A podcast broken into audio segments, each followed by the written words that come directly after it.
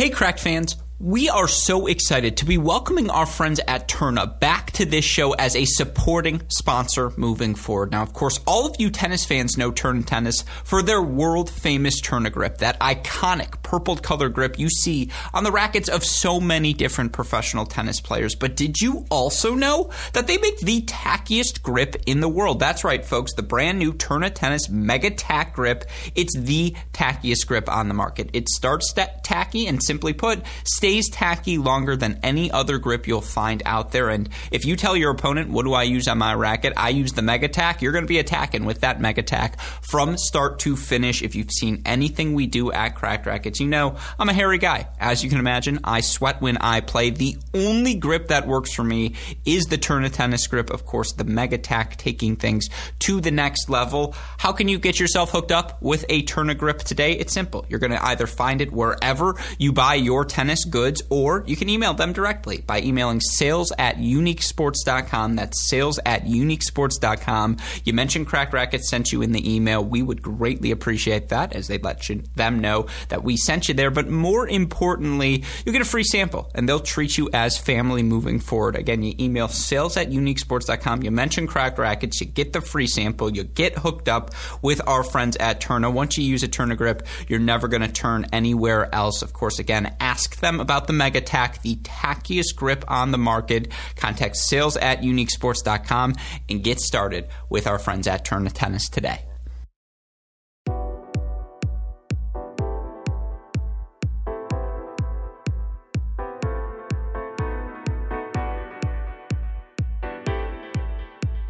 Welcome to... Hey, great shot. This is the Great Shot Podcast, a Cracked Racquets and Tennis Channel Podcast Network production. My name is Alex Gruskin. On today's show, we've got another edition of The Deciding Point for all of you listeners, our weekly breakdown of all of the action happening across the Division One college tennis world. Of course, it's a Thursday. That means we're talking about all the men's action that's happened over the course of the past week. So many storylines for us to discuss. Of course, we have S E C conference play officially underway. You can catch all of Friday's S E C action on each of the team websites, brought to you via our Cracked Racquets cross-court cast, which we have rebranded and are excited to bring to you each and every week throughout the course of the season. Of course, we'll be talking all things Big Ten on our Cracked Racquets YouTube channel on Sunday. We also have that Michigan-Baylor match on our channel, so we hope you tune in to that. Uh, but of course, before we get to those matches, we got to talk about everything that's happened since. And that, of course, means running through some of the big S E C results. Maddie's Blue Duke, Blue Blue Devils. There we go. Duke Blue Devils off to a thunderous start. Uh, I want to talk about the mechanics of that start, who shined through for the Blue Devils here this season. Of course, got to talk about all the other results happening across the country, not just Power Five non-conference action happening in certain parts of the country as well. We'll get into some of those results here today. Talk about our Cracked Racquets Top ten poll. Introduce a new segment. We're talking uh, cross-offs here at Cracked Racquets. Then, of course, we'll get into the week ahead as well. If you're going to cover all of those topics, if you're going to try and tackle the past week in Division One men's college tennis, there are only two people you can have join you on the show to help do that with. They've been joining me each and every week over the past three and a half years here on our Cracked Racquets shows. And of course, we are so excited to continue to do that throughout this twenty twenty-two season. Let's start where we always start in our introductions. You know, our first co-host, as your co-favorite writer on our website, cracked racquets dot com, a former four-star recruit on tennis recruiting dot net, a man who has no free time, yet still always manages to show up week in, week out here on this show. In fact, we are immensely grateful for it. It is our friend, Matt the Crack Stokowiak. Matty, hey, great shot. Welcome back. Have you caught anything at Indian Wells, or are you just out of the loop? I'm out of the loop, man. I heard Nick Kyrgios was doing pretty well. Yeah, so he was up a break, so we're recording this seven p.m. Thursday. Serve for the first set five four against Rafa, got broken for five all. Oh, wow. Okay. Yeah, so you haven't missed much. Things are where you left them in the pro haven't world. Missed much. No, man, it's, uh, I'm glad to be on here with you guys. Look, I, I need to get caught up on everything that's been going on this past week. It's, uh, work's a grind, man. I, I've got a lot going on, but uh, excited to chat some college tennis with you guys as always. Yeah, no, it's, we'll it. do a little, it's a little tutorial for you here, Maddie, for you to play catch up. By the way, quickly, because it's a college tennis centric show, but I don't think I've asked you this question yet, and I don't care about our third guest's opinion. So I'm going to ask you before we bring him in.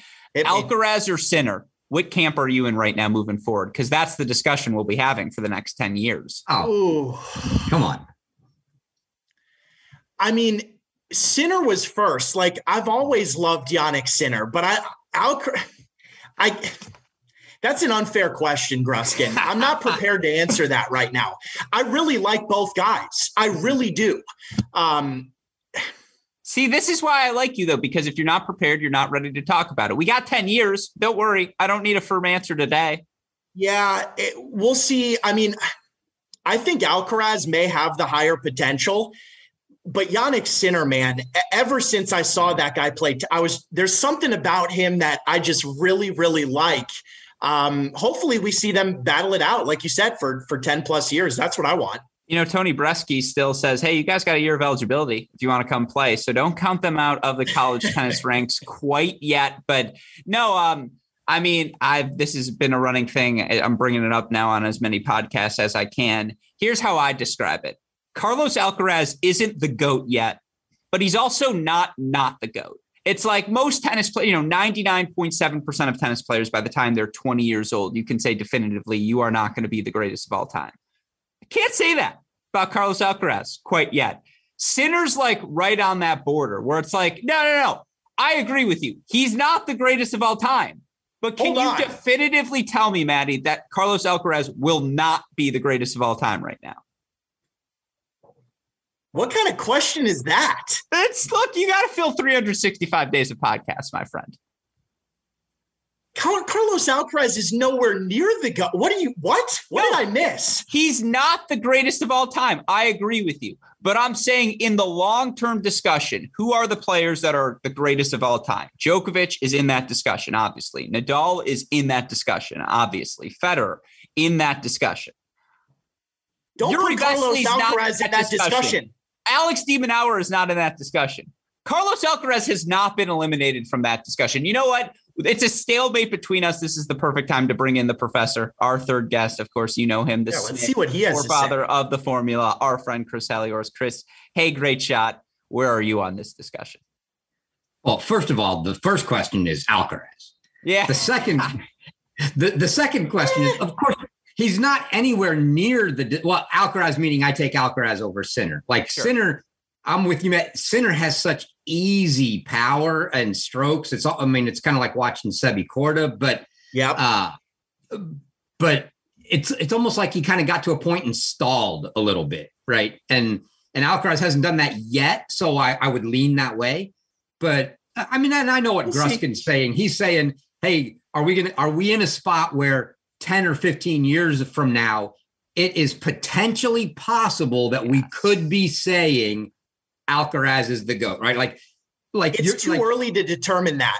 Well, yeah, all he's saying is you can't say it won't happen. Like there are pe- well, there are people like with Alex de Minaur, he's saying exactly you're he's that's not going to happen. Period. Exactly. Like there's under no circumstances. Even Medvedev, Zverev, Tsitsipas have been eliminated from that conversation. They could be all-time greats. They're not going to be the greatest of all time.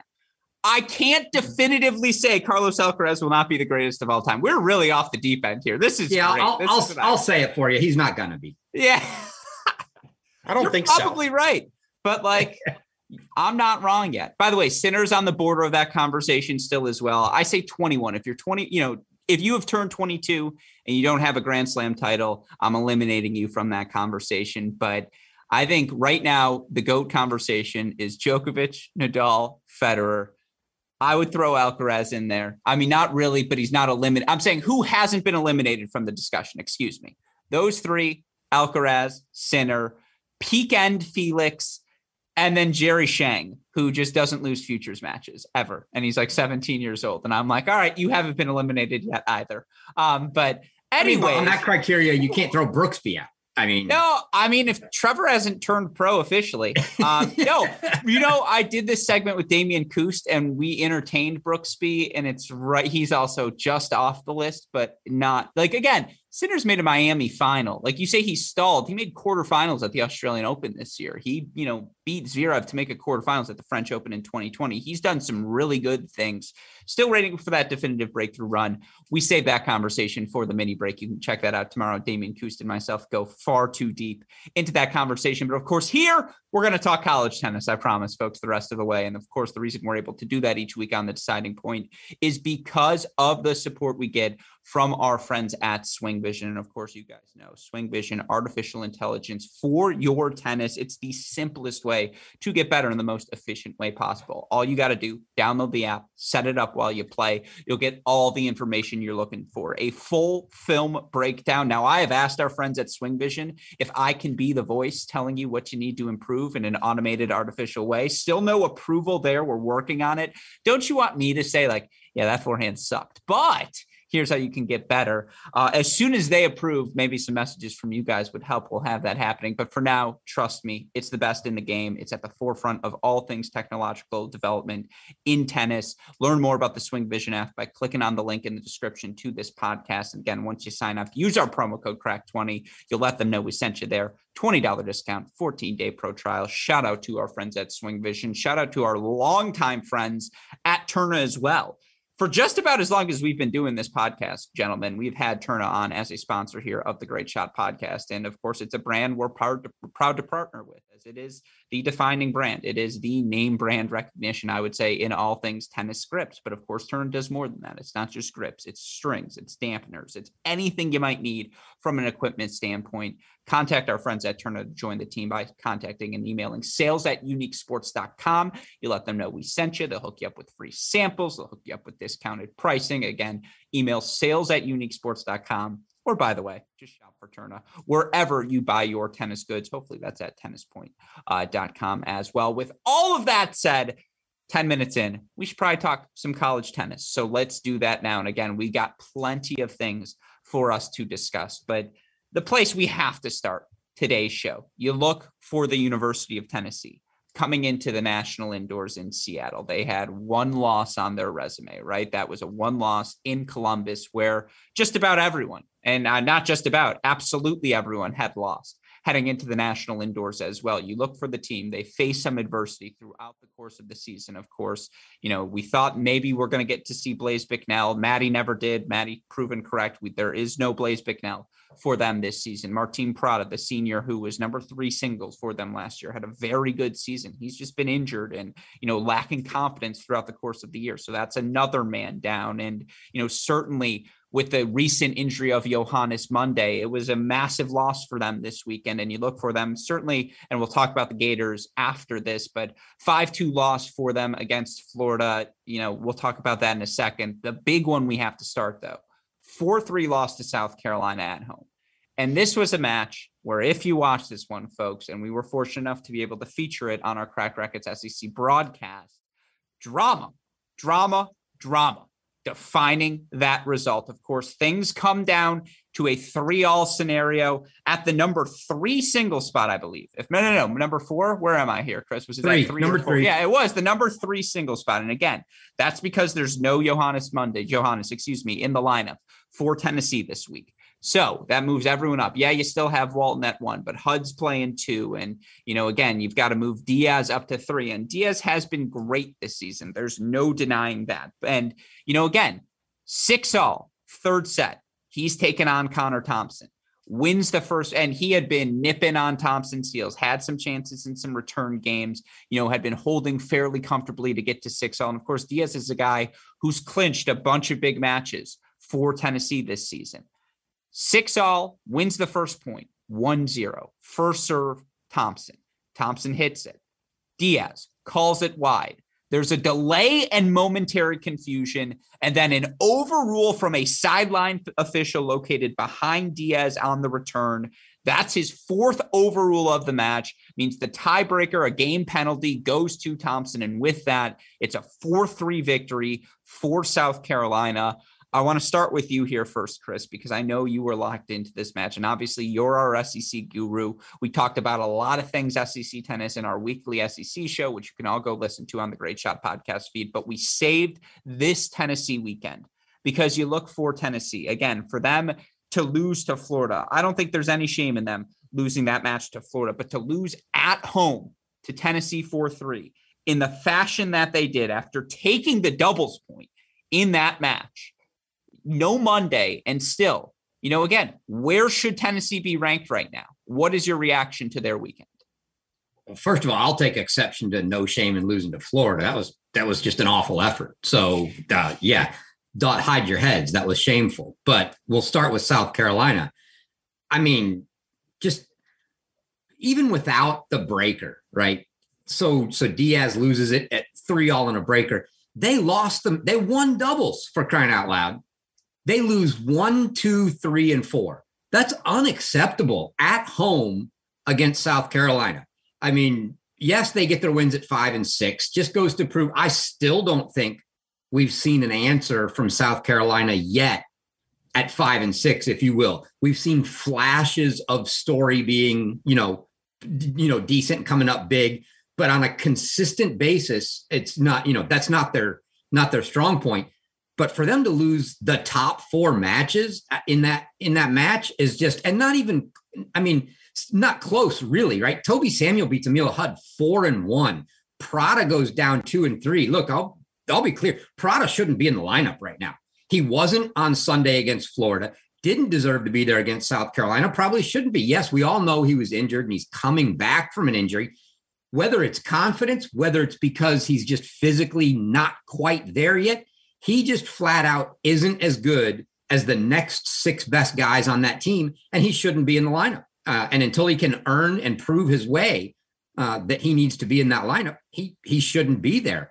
But for those guys to just go down the way they did from, from ten, you know, the number one team and at home, just not, I mean, not a good weekend. I mean, yeah, I, no, a, I, I would echo those sentiments. Here's the thing. So they, again, South Carolina's top four of Rodriguez, Samuel, uh, Thompson, and Lambling have been the lifeblood of a team that is currently top ten in the country and has, you know, earned some really impressive wins throughout the course of the season, played a really good national indoor tournament.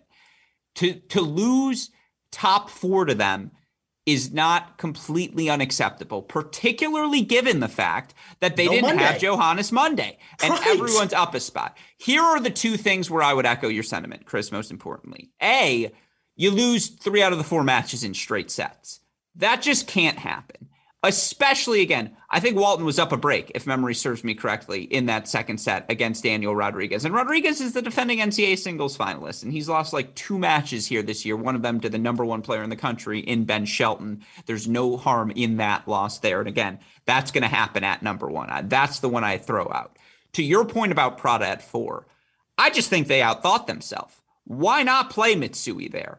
And then to your point, Chris, given the struggles of Story, of Beasley, who have been fine, you know, they've been solid, just not as strong as the top four for South Carolina. Don't you feel like you can still get wins with how well Harper's playing at six? And that's a really good win for him. And he seems to be solidifying the spot right now in his favor. Or with how well Gannon's played at five, or even maybe you play Prada at five, maybe you play Prada at six, just put a little less pressure on him against one of the hosses. It's all of the above. I mean, yeah, with Emil Hudd serve, you just ask him, get me to one tiebreaker, please, in one of the two sets you played. Unfortunate that he couldn't do that. But this team had the momentum. They took the doubles point. And just to like, again, they, their guys showed up at the start of doubles, and then Maddie, they were gone in singles.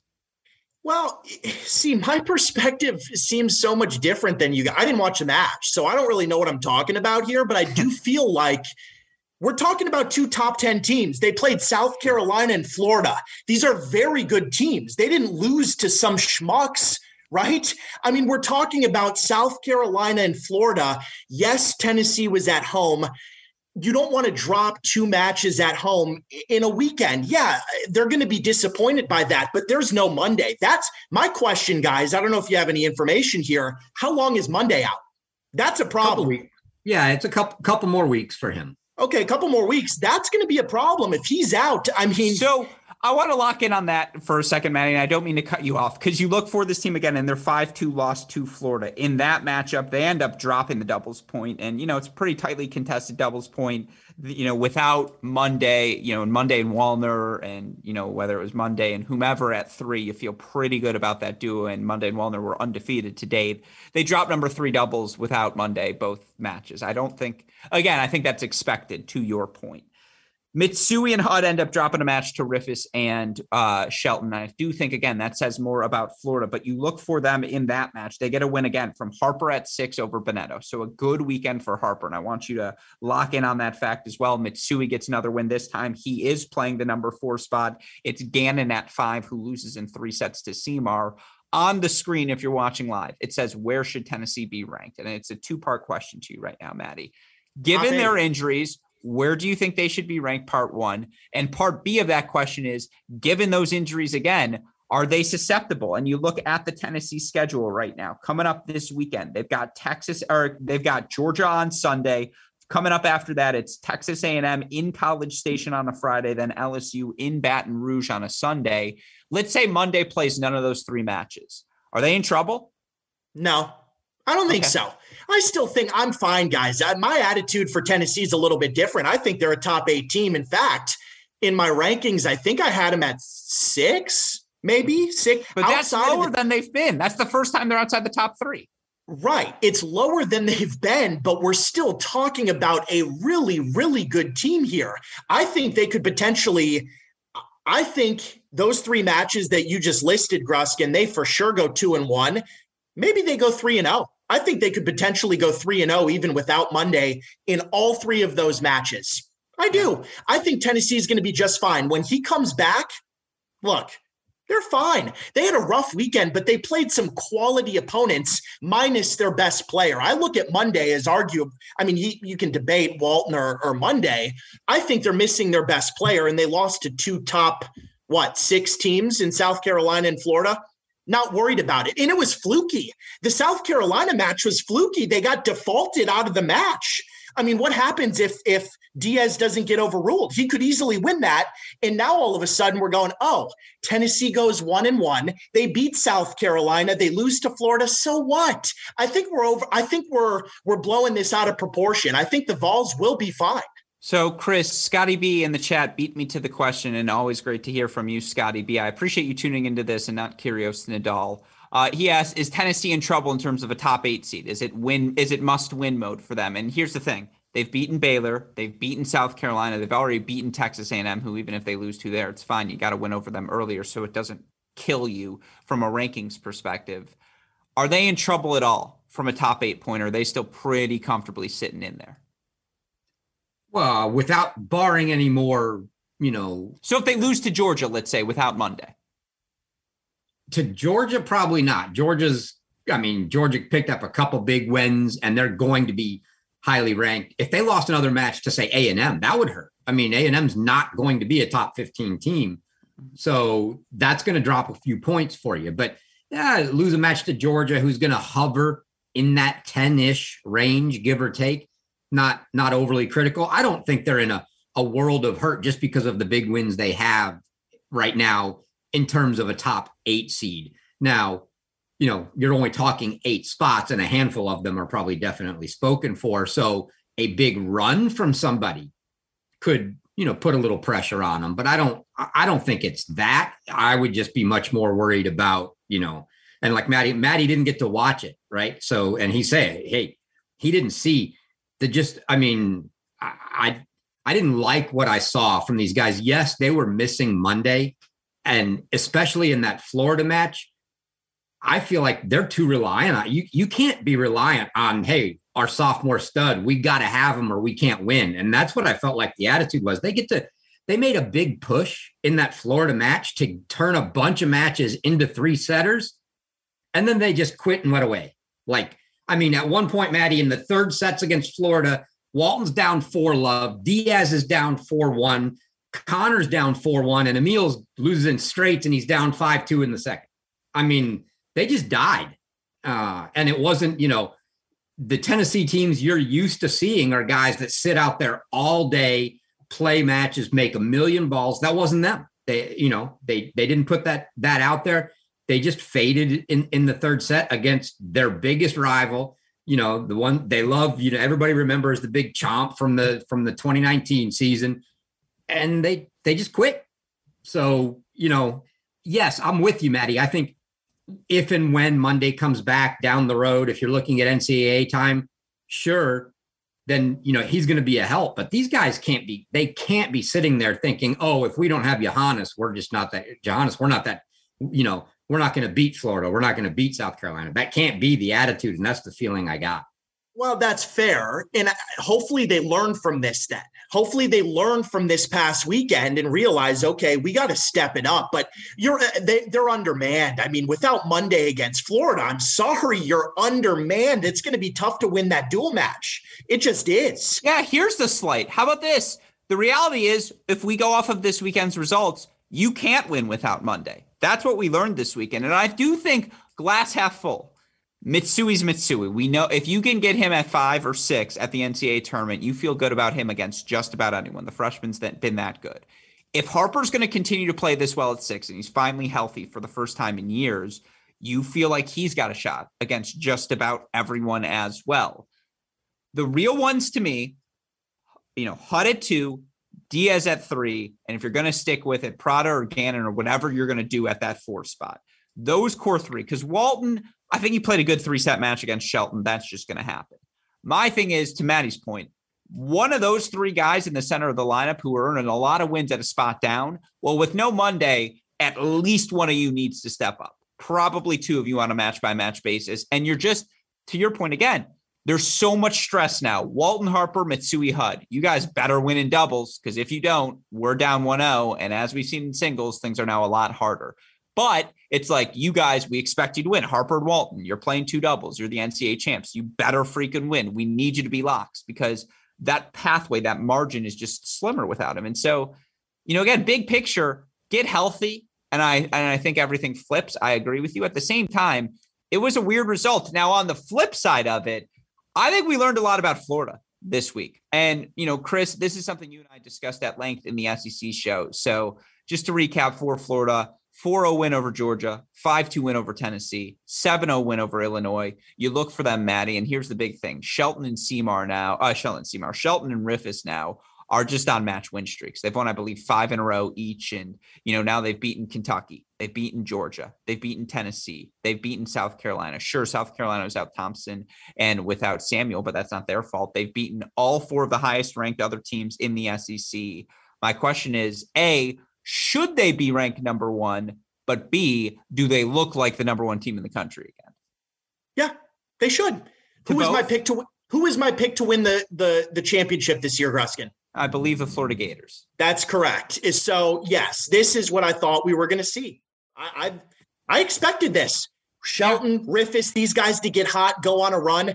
I mean, yeah, I think you could easily make the case that they should be the number one team in the country. Absolutely. No question about it. They're playing better than anybody else right now. They're outdoors. We're past the indoor season. This is where the Gators thrive, and they're showing it. I'm not surprised at all. They're the best team. We're going to relitigate this again, but I'm going first to you, Maddie, and then I want your opinion, Chris, on all of these questions as well. Um, Seymour, Bonetto, and Goodger, who are you playing come crunch time right now? It's, so the um, Seymour, Goodger, Bonetto. At six? Five and six. Five. Those are five. Your three options. Probably Seymour and Goodger. That's who you go with. So Chris, That's, I think, disagrees. Chris probably disagrees, but Bonetto's younger. I mean, I, in, in the tournament, right, when we're talking postseason play, we know Seymour and Goodger have gone all the way. I mean, they've they've done it all. I mean, I want those guys on the I want those guys on the court for me, unless Bonetto is just to the point where you can't take him off the court, where he is just not going to lose at all. And I believe he did just lose to, to Harper, Harper was it? Yeah. So, uh-uh, give me Seymour and Goodger. When the chips are down, I'll take those two guys at five and six and roll with it. Chris? Oh, yeah. Yeah, no no chance on Goodger right now. I mean, I, w- I want to play him. He's just not been good. I mean, what you told me, you told me the other night, I don't, I don't know when we did that last night. Did we do that, Gruskin? Yeah. What, what's his record on the year? It's, I think, four and three or four and four. Okay.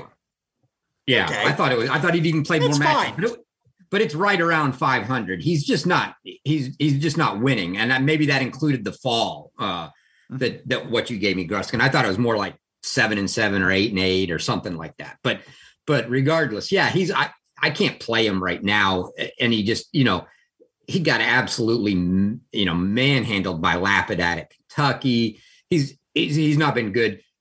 I would like to, you know, we all remember the undefeated season last year at six, and that's the Goodger you want. And if that's the guy that you Goodger, if, quick update, two and two dual match season, eight and nine overall on the season. You're right, Chris. Eight and nine. Yeah. He's lost nine matches this year. He lost zero last year. Yeah. I mean, and he's got a losing record on the year. And let's, and, and let's be clear, they're, they don't play all top twenty teams all year. Right. So, I mean, some of yeah, that was fall I, play though. I, I want, I want the Goodger that's, you know, if you get eighty percent of the guy that was there last year at six, you you're probably playing him, but it's just not there right now. So right, right now I'm playing, I'm playing Bonetto. Now I'll, I'll agree. Bonetto's even, I mean, with the serve and volley game, he should be even better indoors. So that's a little disappointing to lose indoors, uh, you know, to, to Harper, but yeah, I, I still, I, I'm definitely either way. I think Matt, what it sounds like is Matty and I are both in agreement. We're playing Seymour either way. Uh, and, and, now, and now we're down to a question of, are we playing Goodger or Bonetto? It's not, we're playing Goodger and Bonetto and Seymour's out. Seymour's in, and yep. we're playing one of those two. And, and I think you've still got now, Abdullah, and you've got Greif on the bench as well. And now that the meat and potato, sorry, of the season is done, uh, that they, you know, or the big names, you know, Georgia, Tennessee, South Carolina, all out of the way now.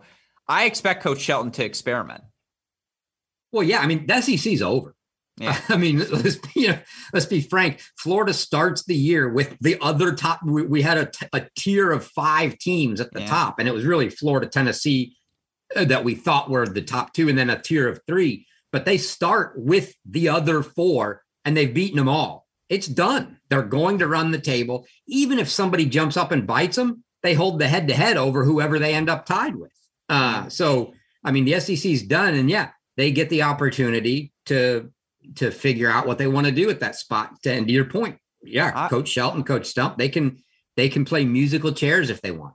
I really hope they're just like, hey, South Carolina, you want to redo that? Like, that was no fun for any of us. You guys come down here to Gainesville again. We'll try that again. Bring Thompson, bring Samuel. Let's see what the real matchup is. No, it, it's, again, the Gators have looked exceptional. And, you know, Riffice at one point in the season was five hundred, and now he's won five in a row. Ditto with Shelton, who's gone from the number two spot where he was struggling to the number one spot where he's now thriving. And again, to beat Draxl, to beat Rodriguez, to beat Hamish Stewart, to beat, you know, Adam Walton, all of these guys, Shelton's reminding everyone why he is the number one ranked player in the country. And so are, should the Gators be ranked number one right now? As Chris and I discussed, we say no. It should probably be Ohio State based on the resume. A four three loss to T C U. You've beaten just about everyone else, but are the Gators the best team in the country again? We both, all three of us agree the answer to that question, as of right now, certainly again, wins over Kentucky, South Carolina, Georgia, and Tennessee.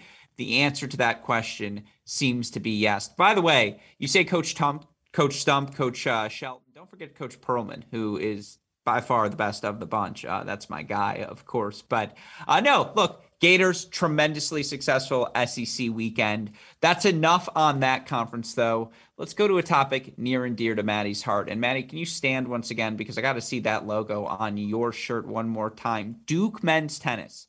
Not a school we spend a lot of time talking about here on this show. Well, guess what? The Blue Devils, they have had themselves a time. And as you look here for them, you know, we talk about that group of five in the S E C.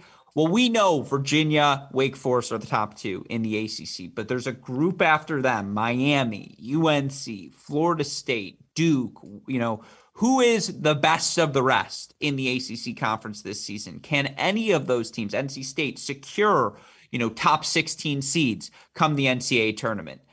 I think Duke is the closest of the bunch right now. And you look at the Blue Devils over the past week, four three win over Florida State, four two win over Miami. And then most recently, and maybe even most impressively, they earn a five two win over the Duke Blue Devils yesterday. You look for this Duke team overall on the season, Maddie. Again, They're eleven and four overall here this year. You look at who the losses are to in dual match play, nothing to, you know, bat an eye on. Four three against South Carolina, four two against Kentucky. Now the four oh against Virginia, I'm sure they'd want back from a result standpoint, and certainly four three at Northwestern, given Northwestern's recent struggles uh, over the past week. That's probably one they want back, but nothing I've said is disqualifying from a top sixteen seed, in my opinion. And they have beaten, again, here in the A C C, that next tier, Florida State, Miami, North Carolina, all victories they've locked. They're at N C State April fifteenth. That's a fascinating match. And I think for a top sixteen seed, they probably have to win it. But I think this team is capable of doing it, Maddie. Yep, they are. This is what I really wanted to see out of the Blue Devils. Remember, guys, at the beginning of the season, I said, watch out for Duke. This is a different team. I really felt like this was a year where they had an opportunity to make some noise, because the A C C is not, it's not the same A C C as it typically is, where Carolina is such a, you know, a top five team and all of that. So I knew they would have this opportunity. Three of those four losses, Gruskin, that you mentioned, they, they probably could have and should have won. I mean, the South Carolina match, God, they were so close to winning that. I mean, that came down to a couple of points. Same with Northwestern. Garrett was up in that final match in the third set on Foreman. Easily could have won that. I was at the Kentucky match. Should have won dubs. That doubles point was tough. Duke was up breaks on multiple courts. They dropped it, um, and they couldn't recover in singles. But, man, I mean, this team is starting to gel. They're starting to feel it. And I'm not that surprised. I'm not that surprised. This is a more mature Duke team this year. They just have to ride it out now. That N C State match is going to be huge. But if they keep playing this way, I mean, I, top sixteen for sure. I, I think they can easily do it. And I expect them to do it now. And Chris, I want to know how possible it is from a math standpoint, but just for some context, Blue Devils eight and four at the number three double spot, but they've been bad in doubles, eighteen and twenty-one overall in individual double sets this season. That's just not going to get you many doubles points. But on the flip side, and it starts with a guy near and dear to my heart from my hometown, Andrew Zhang at Duke, who won his I T A regional. He has ridden that to the most successful dual match season of his career. And he's eight and two now in dual match play, seven and two at the number two single spot. When you combined him with Garrett Johns, who's eight and four at the one spot. And, you know, you feel like you got a chance in both of those matches, even against the South Carolinas of the world, the Virginias of the world, the Wake, even maybe against Wake Forest, you say, hey, we take the top two. And then, you know, if we can just sneak out one more in doubles, we can pull off the upset, because that's how confident you feel about Johns and Zhang up top. And then, you know, for them, they're twelve and three at the number five position. And you look, Andrew Dale, uh, nine and two overall, but seven and zero at the five position. You just look again across the board, you know, they've got eight and two, six and twos. They're just getting a bunch of contributions from a bunch of different guys in singles. Chris, does this team have what it takes to make a top sixteen push? Is there enough math left on the bo- left on the board, or do they have to upset oh, the Wake Forest of the world? No, there, there's enough math. I mean, look, next week we go to six wins. They're already, with the win over North Carolina, they're projected at sixteen right now for next week. Now, three more wins after that have to count before we go to N C A As, and those are their weak spots right now. They don't have really points at those seventh, eighth, and ninth win spots, but they've got, I mean, they've got matches with, and forget the, the closing weekend. I will say this. You said they have to win at N C State. I'll say I think they probably have to split the weekend. Granted, the N C State win is more likely, but sure, they finish at N C State at Wake Forest. I think they need one of those. But, uh, you know, Boston College is not going to be worth anything. They've got Notre Dame, Louisville, Georgia Tech. Three matches and, in a row. And a conference tournament where you could beat a Florida State again, or beat That's a Miami what I was gonna again. Say. Yeah. Yeah, exactly. Yep. But he, but but even those those Notre Dame, Louisville, Georgia Tech, all three of those teams are worth points. Look, they're counting wins right now, even in their good wins that are twenty-some points apiece over, you know, over Liberty uh, and, and over Illinois that are, you know, sixty-eight, sixty-nine. Uh, and, and it's got them there. So, Uh, and all three of those schools I just mentioned are all three ranked better than that. So they, de- I mean, the math is there. And here's what I'll say. If you look at the rankings, you know, you look at next week's projected rankings up through about twelve, you feel pretty solid that those teams, which right now, you know, finishes like Michigan, Texas, Stanford at ten, eleven, twelve. You got to feel really good that those guys are not going to fade out of a top sixteen spot. But after that, thirteen down is all up in the air. I mean, you've got Harvard, who is up in the air just because they've got the Ivy League, and, you know, it's the, the opportunities for huge points aren't great. They're going to have to win something there. Kentucky is, you know, they're going to be battling. U S C, we saw what just happened to them. Then Duke, then Northwestern, Columbia, who just lost to U S F, Pepperdine, Texas A and M. None of those schools jump out at you as, oh, there's no way they're going to finish in front of them. Yeah, I would yeah. agree with you there. And look, I, and Manny, I want to give you the final word on this team, but I have been perennially tough on this program because they have underperformed. What, it's been about a decade since they've reached a Sweet sixteen, or there might have been one thrown in there in the mix in like twenty thirteen, but this is a team that has not had the success to the standard that you would expect. And here's why I'm so tough on them, because any recruit you see go to Columbia, any recruit you see go to Harvard, which have been top sixteen teams perennially now over the past five seasons, ten seasons, all of those recruits are kids they're stealing from Duke. And maybe that says something about my background, but having been to the Duke campus, the name brand that is Duke, they should just be a top fifteen, sixteen team every year. They should be hosting N C double A regions. They should be hosting kickoff weekends. They should be in the mix with just, again, given the background of so many tennis players, the academic background so many of them come from as well, Duke being the Power Five option of an Ivy League, you should clean up on all of those kids. You look at Harvard's success this year. Why is that not you right now? It is, it defies logic that they haven't been on this level perennially, but now they're getting closer. Like, again, this Duke team has depth. They have talent everywhere. And they've got some guys at the top, Maddie, in Johns and Zhang, that I think just give them a shot against all of the good teams. Like, it doesn't matter if you're a Louisville or if you're a Virginia. Yeah, I mean, Gruskin, there's been a lot that's happened over the past, sure. what, eight to ten years within the program. I mean, some things that, you know, just some really tough, some tough moments. Um, but you're right. I mean, it, Duke, look, it's Duke. It's the best, it's the best university there is out there. Um, they should be good. They sh- They should be. Um, I'm just excited for them now that it seems like this team is starting to gel. They're playing for each other, um, you know, and they've got some talent there too. You know, Connor Krug is another guy that stepped up as a freshman. He's really joined this team and, you know, fit in seamlessly, and he's playing really well. I mean, that kid's talented, big kid. Um, I like his game. There's a lot of good pieces, and if they can figure out, you know, figure it out in doubles, I think we've, we've seen a few lineup switches now uh, with the doubles teams. So we'll see where that goes, but no, I, I think they take care of business. If they beat who they're supposed to beat, I, I think we see the Blue Devils in the top sixteen to finish it out. It's going to be a fascinating storyline to watch. Well, last one for you before we get to our good win, bad loss segment. Let's talk Texas men's tennis, something that is near and dear to our heart after the relationship we had with them last season. ten and one were the Longhorns in three, uh, four, three matches. But, you know, again, we're back, folks. Three, four, three matches from the Longhorns over the course of the past week. They earn a four three win at Texas A and M, a match that sees them lose the doubles point, lose a bunch of first sets in singles as well. Ultimately, even without Pierre Bailly, even without Cleeve Harper in that match, uh, Chi-Chi Huang, Evan McDonald step in. They get the job done four three. They then play the Buckeyes, again, without Bailey, without Harper. They push that match to four three. Ultimately, a four three win for uh, Ohio State, clinched by J J Tracy. But, you know, again, outdoors, they're pushing the Buckeyes to the brink. They then drop the doubles point in Los Angeles against U S C. They earn a four three win over the Trojans. And, you know, again, I believe, if memory serves me correct, that's an N C double A quarterfinal rematch from last year. I believe Texas knocking off U S C. It came down to Harper and Fry at four singles. How could I forget that match? It was such a fun one to watch. Um, I guess my question to you, Chris, are the Longhorns back? Can this team, despite all the injuries, Spaziri doesn't have a wrist.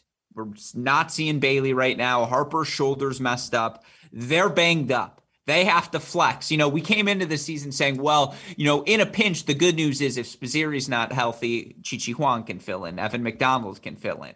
Well, they're filling in. And it's like this team, despite an atrocious surface level record, you know, they're right around five hundred. They're going to be a top fifteen team in the rankings right now. And again, eye test wise, Chris, I still think they're up to the test. Like, I still think this team can absolutely win it all. Oh, well, I was with you till you said that. I mean, okay. In their current yeah, no. state? Yeah, exactly. No, no, no. no, no I'm saying now. They're still in the mix. And why is this good for them? It's because, like, Bailey's injury is, it doesn't sound like it's too significant. Harper, I'm a little more concerned about. Spazzieri, who knows what's going to happen with the wrist. Let me say it like this. If Spazzieri's wrist is their only injury, can this team win it all? I mean, if my mom had male body parts, could she be my dad? I mean, come on. You can't ask that question. It's not their only injury. Okay, so then what's your takeaways from this weekend? What do you take away from, again, a two and one, four three performance? My take is Texas is capable of playing with anybody, but there's no way that lineup can win six matches in a row in the N C double A tournament. I mean, yeah. they, they can play with it. They're back. When you said, are they back? Yeah, they're back to the point where they can play four three matches like they did last year, but trying to pull off a four three match every single match along the way is going to end like it did last year, where you just don't make it all the way. Uh, I mean, you could, they, they can jump up. Can they ab, can they jump up and beat anyone on any given day? Absolutely. It could, I mean, it could be Florida. They did it at indoors, right? Mm-hmm. But are they going to beat, you know, they're going to get into the round of sixteen and beat a Florida and then beat a Baylor and then beat a, you know, a who, you know, whoever's, whoever's next, a, a T C U, and go all the way doing that? No, I don't, I just don't think that happens. It's, you know, They they absolutely have to get healthy. And I don't, and Spazzieri, right? I mean, I think we're probably all agreed. Spazzieri's, he's playing with his wrist the way it is. It's not getting better. He's just, that's what it's going to be for now. So uh, now, granted, it needs to get being, better. He's being very successful doing it, right? He's beating guys uh, playing that way. I'm with you. I'm a lot more concerned about Harper being able to be healthy, given what that injury is. Bailey may be back, but yeah, I think what I see is, They they can, you know, it's so up and down. Four and three uh, over A and M, four and three over U S C. And let's, you know, that's how thin the margins are in college, Gus. And we were two at two different occasions a point from losing four one. Yeah. Bradley Fry had a couple match points when they were up three one. Didn't get them. It goes to three two. They then close out the three all match and bring it all down uh, to the to the last match on. So we could have been sitting here talking about a four one loss. That wouldn't have made the match any, you know, further further apart than it was, or any closer than it was. It was a tight match regardless. But that's how thin the margins are. I just don't think that this team is is going to be able to do that six times. You know, I'll give them the first two, right? You get past the first two rounds, you get to the round of sixteen. I don't think they can then go run four in a row against really quality teams at that point, the way they are. And I just, I don't see them getting to the point where the entire team's healthy. Yeah, I think that's fair. I would say this, eye test wise, and I mentioned this before in Seattle, they've got it. If they are healthy, if Harper's playing at six, if Bailey's in the lineup, uh, even if it's just this Spazzieri wrist, I'm not crossing this team off yet. And keep that phrase in mind as we get to a segment later, but I refuse to, because they're winning matches like this, even without the full complement of the roster. And that speaks to the talent they have everywhere. That speaks to, like, what if Waldy gets his act together and now he's playing five and now it's just, you're in trouble. Um, again, that they're able to pull out two of these three wins. Impressive. Quickly on the other teams here in this section before we move on. We agree U S C's a, a year away, right, Chris? Like, it's just like this year's team's played a lot of good matches against a lot of good teams. And, you know, again, if you actually look to who they've lost against, there's not a, you know, Pepperdine four three. I don't think that's a bad loss. Uh, certainly that's one they'd like to have back. But like this U S C team, as good as Dostinic is, and for him to beat Braswell, Braswell is playing as well as anyone right now. So the Dostinic t- train, we keep rolling on. I just think they're a year away. There's a lot of freshmen, a lot of sophomore. Give them all a year to take some lumps. Yeah, I don't I don't feel any differently really about U S C than I do about Texas, for different reasons. Texas is just not super, super healthy, but I kind of feel the same way. Like, on a good day, they can jump up and beat anybody, but are they going to do it all the way to the finals? No, I don't, I don't, you know, yeah. Like you said, Matt, Mac, Marek, they need another year in them. Yeah. Maddie, you're shaking your head in agreement. I do agree. Yeah. This is U S C is not going to, no, no, no, no yeah. chance of, of them. They're not a Final Four team. They're, they may not even finish in the quarterfinals this year, but uh, they have the talent. I mean, I'm looking forward to seeing the Trojans over the next few years. They're going to be a factor, but not this year. No, it sucks. I not mean, to win at all. Yeah, I don't think so either. I think quarterfinals no. is definitely in the realm of possibility. Quarterfinals, like, potentially, it's, it's if they the get hot. Outcome, right? Yeah, exactly. Ex- yeah. Well said. And then when they make the quarterfinals this year, then going into next season, when they bring back everyone, it's like, well, wait a second. Now this team's in that national right. championship conversation. Buckeyes, four three win over Texas, Texas A and M outdoors. You know, we saw a lot of Lutschaunig action, and Lutschaunig actually gets a win over Texas, and you know, he's been the butt of a lot of jokes here on this show. We should give him some love for earning the victory. But, you know, we saw Lutschaunig in at three doubles, Boulay out in that spot, and Kingsley and Tracy up to the number two spot where they remain undefeated, flipping that doubles point, which proved critical. I mean, they've answered the first two outdoors tests. Now, again, it's going to get tougher. Certainly they've got Michigan on Friday, going to be interesting tomorrow. If that, uh, if that match is indoor or outdoors, I think it's scheduled to be indoors, but we'll see what happens. But, uh, you know, Chris, any, any additional thoughts on Ohio State, or still, th- you know, again, we know their strengths. Yeah, we know their strengths. I'll, I'll, I'll throw in, you mentioned the Lutschaunig making those, the appearances in, in singles as well as doubles. A good trivia fact that I'm sure most people don't know. Andrew Lutschaunig, seven hundred one in the world in doubles. Yeah, because he won the challenger title in Cleveland. Albeit yeah. with that with that big run in the challenger. Or they made the right? final, excuse me. Made, made the, the finals. Final yeah, Trotter. I think they made the finals at Columbus yeah. and, and and lost. But but yeah, I mean, he can obviously play play some doubles. So can you imagine uh, how good, by the way, Pepperdine four three win over Harvard, according to Scotty B. That's a good victory for the Waves. And again, I don't think a bad loss for Harvard either. They've split four three, or, you know, t- tight decisions here this year. Um, yeah, no. I mean, Lutschaunig and Trotter, you have a team that made a challenger final, and you're like, yeah, we're going to throw you at three. Like, that's a pretty good luxury if you're Ohio State. The last one would be A and M. I know they had the five-match losing streak. I know, you know, now they've been knocked out by the Buckeyes, and I like this A and M team. I think they're also one next year. They're a year away sort of team, because they're going to bring everyone back. Schachter, Perego, you know, Rollins, and Uh, Ross and Casper, and just all of these guys. They got a lot of guys. And so the depth they're going to be able to bring into next season, the year, they might be two years away from a serious, serious run, but that core, Chris, is going to be in the mix. Yeah, I, I don't disagree.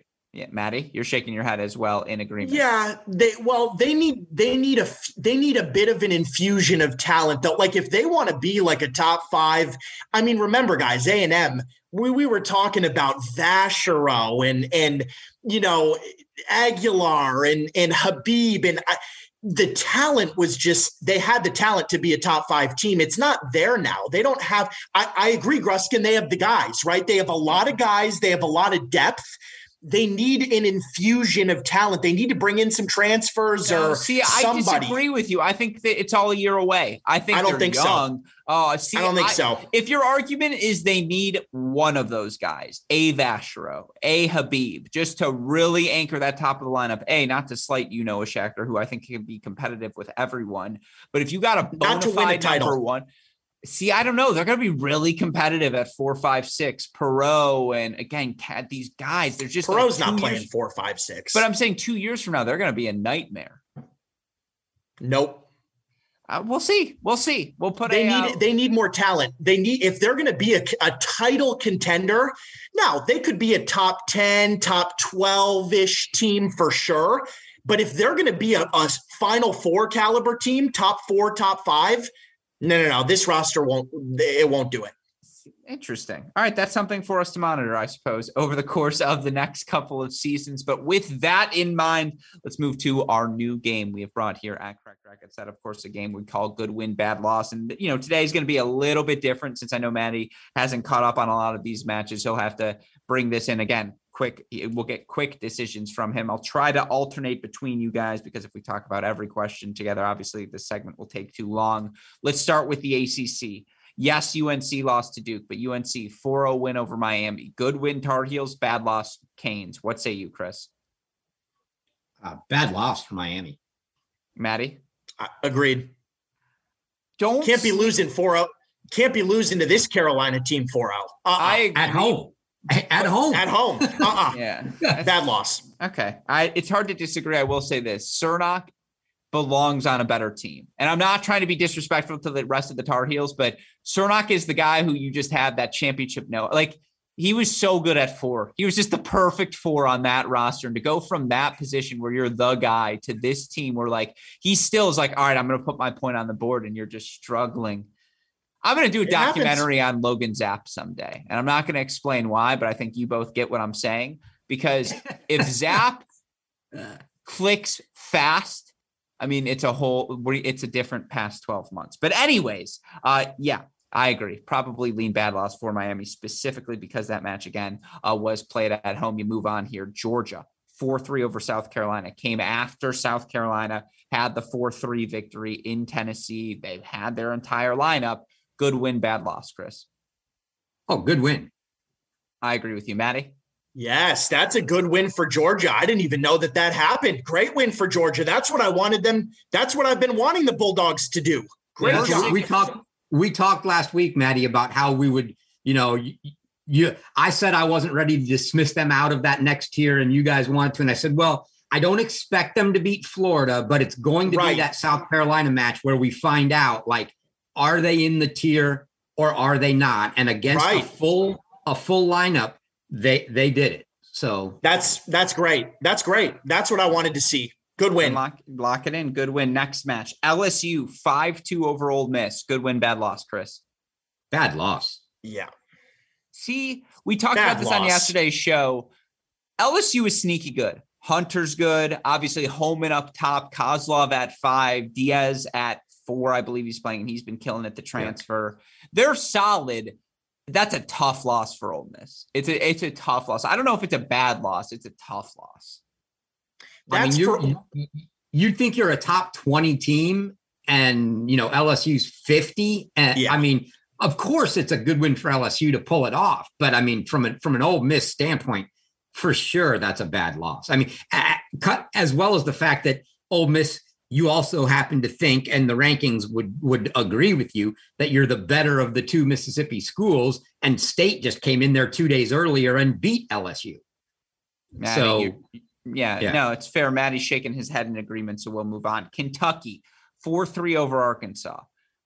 These terms should probably be flipped here, bad win or good loss. I just wanted to talk about this match and say this was an exceptional match from Arkansas. And it came down to Draxl versus Recco at the number one spot, who are two of the certainly at least fifty best players in the country. And ultimately Draxl clinches in front of a hostile crowd. This one was really fun.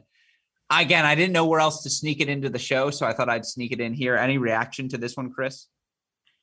Yeah, like you said, it, it, this doesn't fall in the category of good win, bad loss.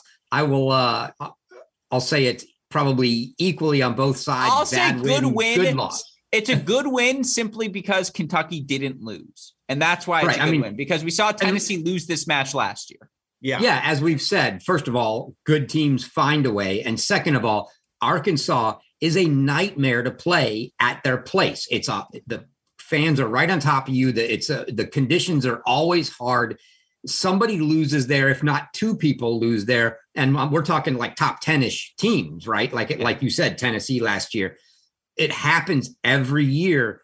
It's, you know, that someone goes in there and gets beat. So for Kentucky to manage to pull it off with Draxl coming from down a break uh, in the third, and you just, you just knew it was coming. Yeah. It, I mean, they escaped, and it was a good win. Fair. I, and it's also, again, no Diallo for them, who's in a boot. You could see him on court, and, you know, again, that's a Monday equivalent. They managed to get the win. That's what we were talking about earlier with Tennessee, that they'll have to do. So thus, good win. Stanford, Utah. Stanford, four over Utah. Good win, bad loss for a Utah team that at one point was one of the, like, five, two final undefeated teams, or the final undefeated team maybe in men's college tennis. I mean, you look, Utah, the Stanford. What do we really expect from Utah? We, we knew they weren't going to beat Stanford. The one we were looking a little more towards this weekend was the Cal match that was going to give us a little us, So we'll better... say good win here, Stanford, which gets us to our next one. Cal beats Utah five two. Good win, bad loss. Yeah, I, I would, I mean, good win for Cal, disappointing loss for Utah, because it's it's the match that they, I think they had to have circled as, hey, this is the one that lets people know we're for real. No one expects us to beat Stanford, but Cal, that's a match that we're in. We got to find a way. And they You'll did. like this, Chris, because you're anti-participation trophy. And I told this story on Tuesday's show, but I went to Westhoff and I said, hey, instead of good win, bad loss, can we call it impressive win, disappointing loss? And he goes, Alex, those are literally just adjectives for good win, bad loss. No, we're not doing that. And I was like, no, but you know, disappointing's not bad. It's not. He's like, no, we're not doing that. And I was like, all right, fine. Um, I would agree with your terminology. I would say this is a good win for Coach Quinta and the Golden Bears. And I think that's what we have to lock it in as, because we just don't know much about this group, and for them to beat Utah, it's a good litmus test. Yeah. I don't think, I, I don't think you can call that a bad loss for Utah, only because Cal probably was the favorite. Mm-hmm. Uh, it is a good win for Cal. And, and like, like we said, it's, it's disappointing for Utah from the standpoint of they, that, it's not bad. It's not like Cal's a bad team and they were expected to beat them. So it's not a bad loss. They just, they, they really wanted to win that to show everybody, hey, we're for, we went on this. I don't even know what they started the season, right? You know, sixteen and oh or whatever the heck they did, big, huge undefeated streak to start the season, show everybody they're for real. Uh, and, and, you know, they couldn't beat them. So yeah, disappointing. Yeah, that's fair. All right, let's keep moving on here as we rock and roll. And again, I'm going to go even faster now. Should probably flip the terms here, but Baylor, five two over Arizona. I think we all agree. Good win. Unanimous consent. On the road. Yeah, on the road. Four, five two win over always a pesky Arizona team. Still yeah. have some questions about Baylor. Arizona needs a strong Pac twelve conference if they want to be a top sixteen seed. So that's something you got to monitor, because they had their shots. And unfortunately, other than the win over Texas, just some tough results for them. Arizona State, four one over Texas Tech. Good win, bad loss. We'll start with you, Maddie, and then we'll go Maddie, Chris here. Mm. That one's tough. I mean, yeah. It's not a great win. I, eh, it's kind of a bad loss for Tech, but not really. I mean, it's Arizona. The, both of those teams to me are kind of irrelevant. It's N C A A significant. Yeah. Like, are you going to get in for Texas Tech? That loss hurts. You're right. I, I I would lean more towards bad loss as opposed to good win. Chris?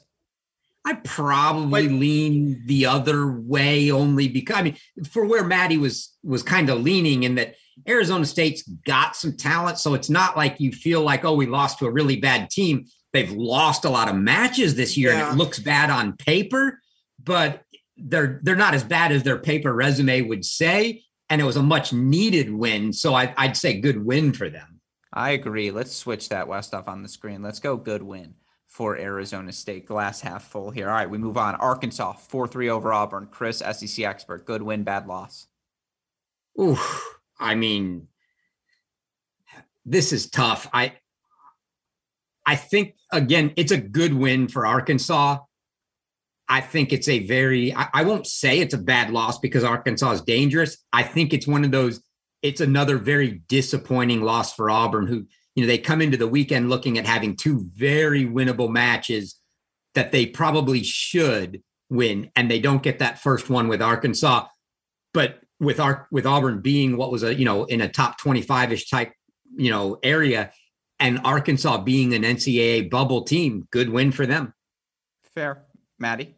I think this one's close because it's a little bit of both, but I, I slightly lean good win for Arkansas. I agree Barely. with you, particularly given the rest of the weekend for Arkansas and dropping the Kentucky match the way that they did. Michigan, seven oh over Columbia. Good win, bad. Oh, excuse me. Uh, Penn, four three over Washington. Good win, bad loss. Oh, that's a good win. Good win. I mean, I, yeah. Good win. Completely agree with you guys. Washington's a good freaking team. Wichita State, four three over Tulane. Good win, bad loss. Chris? Mm. That one's tough. I, I honestly, I don't even. It's like neither. I mean, I, yeah, if you're going to make me pick, I'm going to say bad loss. Wichita State's not very, not that good, but frankly, neither is Tulane right this right. year. So I can't, I can't in good conscience call it a good win because Tulane just hasn't shown it. So I'll say if you're Tulane, you think it's a bad loss. Maddie? Yeah, I don't I don't really know. I mean, I, I don't it's neither to me. It's it's not really that good of a win. Tulane's not that good, but is I don't know. Yeah, tough I don't year, know. T- it, tough year right now for the Green Waves, um, a team that's obviously yeah. perennially been at the top of their conference and in the conversation, top twenty-five each and every season. Nebraska, four three over U C F. This is a great win for the Huskers. I don't care what you guys say. How? I, I just don't, I don't even know how. I, I this is, this one baffles me. I mean, I, yeah. Yeah. You disagree. I, You'd say bad loss. It's both. I mean, yeah. Good heaven. For Nebraska, it's a great win. For U C F, it's a horrible loss. Yeah. I mean, it's both. Yeah, so we double up on this one. This was a good win and a bad loss. All right, our penultimate match here. Let's move on. Oklahoma State, six one over S M U. Good win, bad loss, Maddie. I think that's actually a pretty good win. S M U, you guys know I've talked about S M U. I like what they've done this year. For Oklahoma State, who's struggled, that's a very good win. I'm I'm impressed with that. Chris? Yeah, definitely definitely a good win. Oklahoma State is another Another team, kind of like the Arizona State case, where they've got talent. They haven't won anything on paper to make them look good to people, but they are a talented team. So you definitely can't say that it's, you know, losing to them is bad. For Oklahoma State to pull off the wins, especially six one, that's a good win. I agree. Yep. A much needed one, two headed into conference play. And then finally, Michigan, seven oh over Columbia. Good win, bad loss. Bad loss. Horrible. Bad loss. Yeah. I mean, look, Michigan is is a very, very good team. But if you're Columbia, I mean, come on. Come on. Yeah, Matt, Maddie, all we're going to do since we're actually recording this live on Thursday is add that when you put on top of that, that they then turn around and lose at yeah. U S F today. Yeah. Bad loss. Bad. Bad loss. No, yeah, it's, it's, it's been a tough season, certainly, for the Lions. Well, with that said. And you tried are, to tell me a few weeks ago, Gruskin, that this Columbia team was better than the one with Victor Pham and Jackie Tang and I didn't Jack say Lynn. This Rem- year. Hey, Chris, remember that. Remember that, oh, Chris? I, re- I, I remember, Maddie. Uh, no, yeah. you didn't. I mean, no, Gruskin, you said come May. You yeah. said come yeah. May, all right. you would take this year's team. Maddie and I yeah. are like, no give it can't. some time. Give it some time. We still have Ooh. till May. We got two months. I'm flying to Ooh. Columbia tomorrow to work with. I boys. think what he meant was like May of twenty twenty-three or four. yeah. Alex I try. Johnson, I mean, Billboard material. You heard what they said. Yeah. I still have your back. I, Westfall needs another year. Come yeah. on. Uh, yeah, yeah. Um, all right. When, when they beat Harvard and sweep the Ivy Leagues, just remember when you guys said that this is your moment. But as always, oh, you mean I when, when they knock when when they both fall out of the top sixteen? Okay. All Still that matters that is if Michigan beats Ohio State on Friday. That's all that matters going into next week because then one of you's calling in sick. Let's just be honest here. But again, one. yeah, yeah, exactly. I'll just go solo for an hour. Um, all right. With all of that said, let's get to the latest iteration of our Cracked Racquets top ten poll. And of course, want to have some fun here on this segment. So here you see the poll in front of you. And for those of you listening in podcast form, Ohio State, number one, T C U, number two, Florida up to number three, Baylor four, Tennessee drops down to five. Now South Carolina is at six, but of course, again, Tennessee losing to them without Monday. We didn't penalize Tennessee too harshly here this week. South Carolina, though, up to six, Wake seven, Kentucky eight, Virginia nine, Stanford ten. Who's absent from there most notably? No Georgia, no Texas. Uh, you know, a couple of teams currently not inside the top ten. With all of that said, what I want to do. Well, first, Maddie, you made a look at me. So let's go here first. Why, Why is Virginia? Me a look? Who put Virginia in there? Oh, that's what, me and Jay. Sure that's as heck wasn't you or me, Maddie. Yeah. Yeah, it's me and Jay because we have eyes. And mm. I again, this is not the computer rankings. This is subjective. This is who are were, the best. Were you able to submit this week, Maddie, or was it just me, Gruskin, and Jay? No, Maddie got his picks in. Okay. Yeah. yeah. So it's so Virginia you'd have out, Georgia, I imagine you'd have in. Um I actually had Michigan in. Yeah, you did. I was baiting him into saying that. I had Michigan in. Yeah, he did. Yeah. The thing is, them and Harvard and Pepperdine have split, and like then U S C gets into the equation there. So I left Michigan out of it. I would. But Virginia should not be in there. I think they should be. I think Texas should be as well. That's an eye test thing. Like I'm so. So here's the new thing I wanted to do, and we're going to call it cross-offs. Where at this point of the season, we're looking at our top ten poll. Let's discuss it candidly. Which of these teams still on the board do you think has a shot at winning the national championship? And if you don't, we'll cross them off. And I'm just curious how many teams we have right now on our list versus how many you guys think need to be crossed off. Let's start at the top. Ohio State. We all agree unanimously. They can win the national championship, right? Yep. Yep. So we're not crossing them off yet. No. T C U, if healthy, they just oh, yeah. won the national indoors. We all yes. agree. They're not a cross off yet. Florida, not a cross off. We talked, did a whole segment on that. Is Baylor a cross-off? Finn Bass has struggled a bit of late. Marco struggled a bit of late. Obviously, Mizuchi, Perlak rounding into form. I agree. I, doubles hasn't been great. To me, the big thing is Baylor's just They've clearly not one playing. Match. Their, yeah, and they're clearly not playing their best tennis yet is the real right. big thing. And so unequivocally, not a cross-off yet. I agree with no you, way. Chris. I assume you agree. Yeah, definitely not crossing them off. Okay. Tennessee. They're not going to have Bicknell. Monday's been injured right now. I'm not crossing them off because if they get Monday back, I mean, we just saw them in the national indoor semi, you know, national indoor final. They're right there with everyone else. I'm not crossing them off.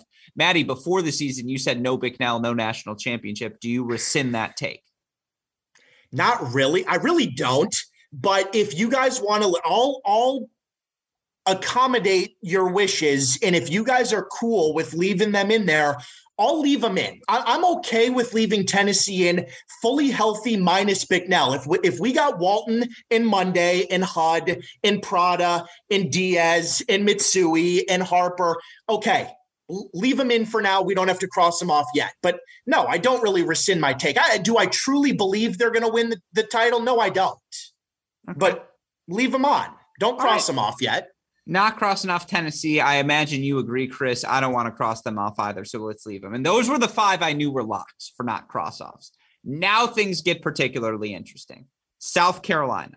We know how good they are in the top four. Rodriguez, Samuel, Thompson, Lambling. They keep you alive. Story has been better, but not what we expected, perhaps, coming into the season. Beasley's been solid, but is he as good as the Bonettos and Goodgers of the world, as the Maxteds of the world? And, you know, again, is are they strong enough at five and six, even if they're going to go two and two or three and one, are they strong enough at five, six and doubles to hang with the rest of the top teams? I'll start with you, Maddie. Are you crossing off South Carolina? In my humble opinion, I do not believe that South Carolina can win the national championship. I don't. I don't. I don't, I don't think, think they can win it. Five, six, and doubles are you have three vulnerabilities, and they've been solid in doubles, but I just don't feel exceptional about them in three spots. And yeah, but even then, four. But but but again, don't even give them one through four. I mean, one through four could lose too. No, but I'm saying I, if if if it's in terms of judging the one through fours with the teams we haven't crossed off yet, they're as good as anyone. The problem mm. is five, six, and doubles. No, the, the problem is you can't say that. At, the problem is you can't say that at four either. Okay, so four, yeah, five, you, six. Yeah, I mean, okay. I that's why I said uh, I'm I with do. you. They're, they're they're a year out. I don't. I, I'm with Maddie. I mean, I love the team. Yeah, but but with everybody but, else in there, no, I don't think they can win it this year. I agree with you. I think they're our first cross off here. So number six, South Carolina, we're going to cross off. Wake Forest, they've got the depth. Do they have the strength up top, and do they have the strength up top to do it four matches or, you know, in a row against top sixteen competition? Maddie, you're shaking your head as if to say no. I, again, in my opinion, and which doesn't count for much, I don't know much, but I, it, I, in my heart, I do not believe that the Deeks can win the national title this year. I just, I, I don't. Mm-hmm. Too many question marks, a lot of pieces. I don't know what the lineup even is, Chris. Yep. No, I agree. I don't, I, I don't, I, they can beat anyone. Do I think they can from sixteen to, to the championship? Can they win four in a row? I don't think so. I think they could beat T C U four three in the quarterfinals and then lose a semifinal four three in the same fashion, just getting swept it, yeah. at the top two spots. Yeah. Sure. I agree with you. And so I think we cross off Wake Forest. We crossed off South Carolina. Here's the thing about, about Kentucky, though. Draxl, Hurion, Diallo, maybe you feel even better about them as a top three, just as a unit. And then, look, Musatelli and Lapidot have been pretty solid at the four and five positions. And you feel like they have some pieces in doubles as well to make things work. I know we crossed off South Carolina, who beat Kentucky at the National Indoors without Liam Draxl, I would point out. I don't know if I'm ready to cross off Kentucky. What say you, Maddie? I'm ready to cross them off. Too many questions. They're not winning. Where? They're not winning the national championship. They're just not. They they can't go through. They're not going to win over all of these teams, match after match after. They're just, they're not. I mean, they're not. I like their team. They're a very good team. But if we're really being realistic about it, I think we all know deep down that they're they're they're not going to win it. They're I'm not. not. I'm not crossing them off yet. What say you, Chris? You're our tiebreaker. Yeah, I'm in the. I I agree with you, Gruskin, in that even though we've got South Carolina ranked ahead of them, and and as do I, I've got South Carolina ranked in front of Tennessee at this point. Um, yep, they beat them. I I feel I actually do feel better about Kentucky being able to make a run. I just don't think they can make the run the whole way. I, no, I mean, it, it, they could they could potentially even make it, who knows, maybe all the way to the final. Like you said, for those reasons, I mean, they've got the top three guys that are just great. Lapidot, if he's on at five, is outstanding.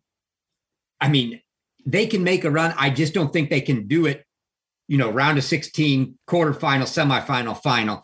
It, it's it's just asking too much. So you're so you're the deciding vote. We're crossing them off. I, I yeah, I, I put them off for now. All right. I would have kept them on, but we're a cohesive unit here. So we're crossing off Kentucky. Virginia. Yes, they have losses this season, but they're pretty much all to the teams you see not crossed off on this list. In fact, I think they are all to the teams you see not crossed off on this list. With that in mind, Maddie, are you ready to cross off Virginia? Hmm. Virginia has talent, man. I know. I mean, this is where it gets fun. Now oh, we're talking. I don't even think this is a question. This isn't fun. I mean, I think it's fun because we probably, everybody thinks we should cross them off probably, but there's something about that team. Yes. Yes. I do feel like they could potentially, yes. but, but here's the thing, without Barr, like minus Botzer, it's going to be so tough.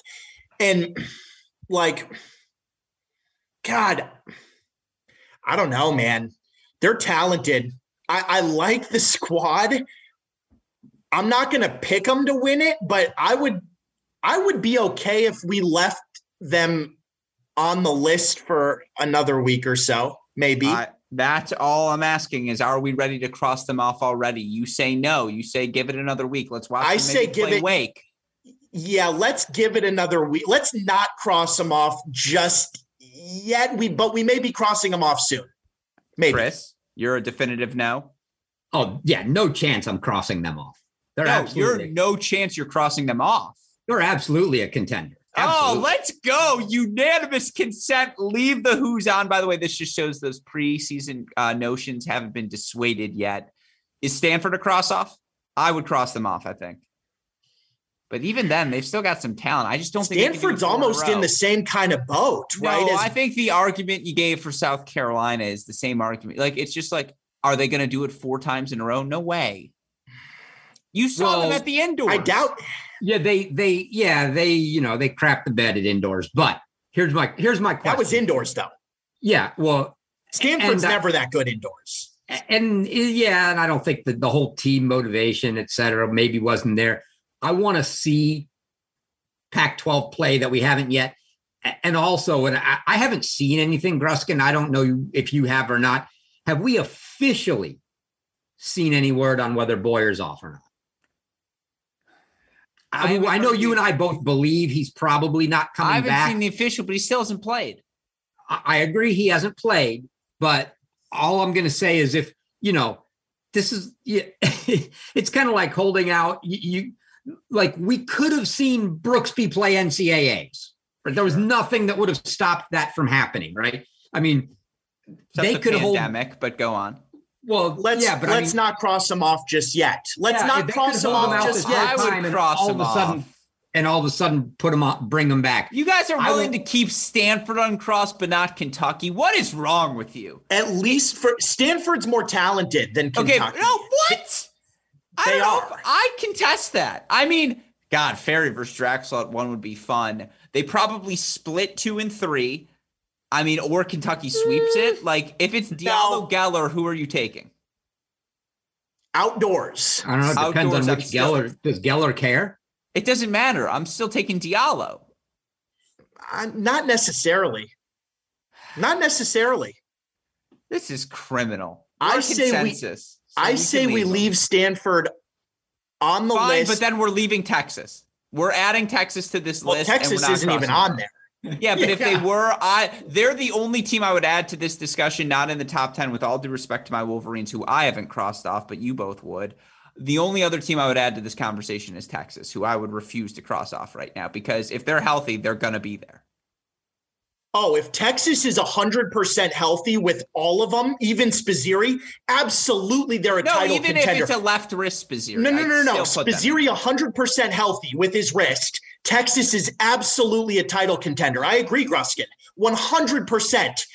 I mean, preseason, we I think on our college contenders, Five. we had Texas at number four. Yeah, or four, so, yeah.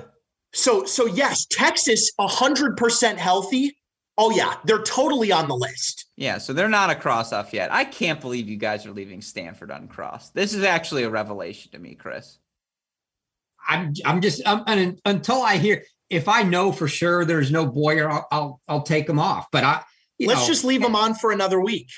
And they're not. The, I don't think that'll be answered in a week. I, but I think at some point, like say by the first of April, we're gonna. I mean, if he's not playing for them, them I don't. I don't see it happening. But and I they have to have him to be a contender. But if they do, eh, it's highly unlikely. But you know, there's there's enough talent there with him that. It could get crazy if, if he's in the lineup. I mean, the rankings obviously indicate this right now, but like, I mean, if Boyer comes back, you're right. St- I mean, I get your point, but to cross off South Carolina and Kentucky and leave Stanford feels criminal, just criminal. I apologize, listeners to this show. They made me do it. I swear. Um, yeah, I feel pretty I mean, good. The only so- vindication will be for one of those teams to win it. Yeah, exactly. And by the way, right now we're eight weeks into the season. We're down to eight teams in the race for the national championship. We've crossed off. Have you crossed off Liberty, Chris? I'm I'm surprised you didn't even want to bring up, you know, Michigan and or Georgia. But not disrespectful. No, we've crossed off Georgia. Come on, we have, we have, right? If we're crossing off Kentucky and South Carolina, then I know we're crossing off Georgia. I'm trying to think. Yeah. What team? What team is like on the Middle Tennessee? Should we not cross them off? Like they're like the only one I can think of where it's like maybe we shouldn't cross them off. Um. Yeah, again, that's where things stand right now in college tennis. With that in mind, we've got another week coming here uh, of fantastic action. And as I mentioned at the top of the show here, as we look towards the week ahead, we've got action for you. Fridays, we're covering all things S E C on our S E C Cross Court Cast. You can find the link to those S E C broadcasts wherever you uh, on whichever team website you support. And if we can, super producer Daniel Westhoff, let's put that graphic on the screen now. You see, again, we've got eleven matches for you on Friday. We've got Big Ten action for you on Sunday. That, of course, includes Baylor headed to Michigan on that Sunday match. Of course, Wolverines taking on the Buckeyes on Friday as well. Looks like those matches are, are scheduled to be indoors, but ultimately, of course, we'll see if the night west, nice weather pushes them out. Without, with that said, Maddie, I know you're playing catch-up, so Chris, I'm going to let you dominate this segment. What are the matches you are watching most closely here in the week ahead? Yeah. Honestly, as much as I hate to admit it, I'm looking forward to seeing what Michigan's got, right? They've only lost, yeah. they, they've only lost two, they've beaten T C U. They lost what I would call a bad loss to Columbia, right? And then the kickoff weekend to Wake Forest, they, you know, a team with only two losses, big test getting Ohio State and Baylor. So, I mean, we'll really learn a lot about whether, wh- whether you should be putting them, if they win either one of those matches, you probably have to put them in as you can't cross them off from being able to win a title because the other two teams are in the top five and we've got them on the list. Uh, I think if they go oh and two, yeah, we can retain them as, yeah, they're they're not winning. But that, that's that's the that's the big weekend that I'm looking forward to, frankly, is is just seeing how your Wolverines do. We've had a lot, you know, for me, the S E C will calm down a little just because we've seen all those top teams for the most part play each other already. And now it's into and the Georgia, Tennessee's this Sunday. The, the, yeah, the top teams should sort of take care of business against that, that next tier teams. But yeah, you know, there's, there's just, just a little bit of that left. That's going to be a very interesting match. The Georgia at Tennessee. Tennessee is at home. You know, no Monday. I still don't expect to see him yet. And, you know, another big test for Georgia. They pulled it off at home against South Carolina. Can they do it with Tennessee? Let, let's see. It, yeah. That's a gut check for, for the Volunteers after last week. Absolutely. Some other ones I would add to the mix here. Uh, again, plenty of fun conference play, but uh, ones we haven't already referenced. Arizona at U C L A. Just keep your eye on that one. That's a fun one. Texas at Pepperdine. That one's pretty fun. How about Middle Tennessee at S M U? Middle Tennessee should win that match. And if they don't, now they're no chance at a top sixteen seed. But if they just keep winning, they're going to have a pretty strong claim uh, come the end of the season. Of course, Memphis at Tulane, a fun one. L S U at Vanderbilt. How real is the Vanderbilt success? I'm excited to see that match unfold. Of course, uh, some other good ones we've got here on the weekend. You look towards Sunday, that Baylor at Michigan battle. How can we not be excited for that? Harvard at San Diego is a one that's sneaky fun. A and M at Kentucky. Another one we'll be locked into. Florida State against Louisville. Again, Auburn, Vanderbilt, Cal Poly, Cal. It's a lot of good action. Miami, Notre Dame. Miami, Miami Notre, Notre Dame. Dame. Again, another good that's one. That's an A C C match. No, another good Watch. one. U S F at S M U. S M U's got another tight weekend. Like a lot of N C double A implications. Uh, of course, we will be back next week to discuss all of those results. But again, every Friday, our S E C Red Zone broadcast, you can find on all of the team websites every Sunday. We're watching all things Big Ten tennis on our Cracked Racquets YouTube channel. And of course, we will be back next week to recap all of the results. Tuesdays, nine p.m. Eastern time for the women. Thursdays, seven p.m. Eastern time here for the men. With all of that said, a huge shout out and thank you to our friends at Swing Vision. You all know the deal. Learn more about them by clicking on the link in the description to this pod. It's our official intelligence for your tennis. Use that promo code crack twenty to let them know we sent you there. Of course, to contact our friends at Tourna Sports, email sales at unique sports dot com. They'll treat you like family, hook you up as part of the team. With all that said, Maddie, did we do a good enough job with our tutorial? Do you feel like you're up to speed? I do. I feel pretty good now. Um, We may have to do it again next week, too. That's what I like to hear. Chris, any final thoughts? No, I'm good. I will say this, Chris. We pitched a great game in our S E C Weekly podcast. We've done a lot of good pods over the years. That one felt particularly fun as we see the Duke tennis in the background. That's how you know it's time for us to end the show. And as always, a shout out to super producer Daniel Westhoff on the ones and twos, without whom this would not be possible. We thank all of you who tuned in live. Again, it's a very fun show. We want to interact with all of you, as many of you as possible. We'll get back to coaching interviews during these shows next week as well. But for now, for my co-hosts, Matt the Crack Stokowiak, Chris Hallioras, our super producer, Daniel Westhoff, our friends at Swing Vision and Tourna, and from all of us here at both Cracked Racquets and the Tennis Channel Podcast Network, I'm your host, Alex Gruskin. Gentlemen, what do we tell our listeners? Hey, hey. Great shot. Great shot. And we will see you all next week. Thanks as always, everyone.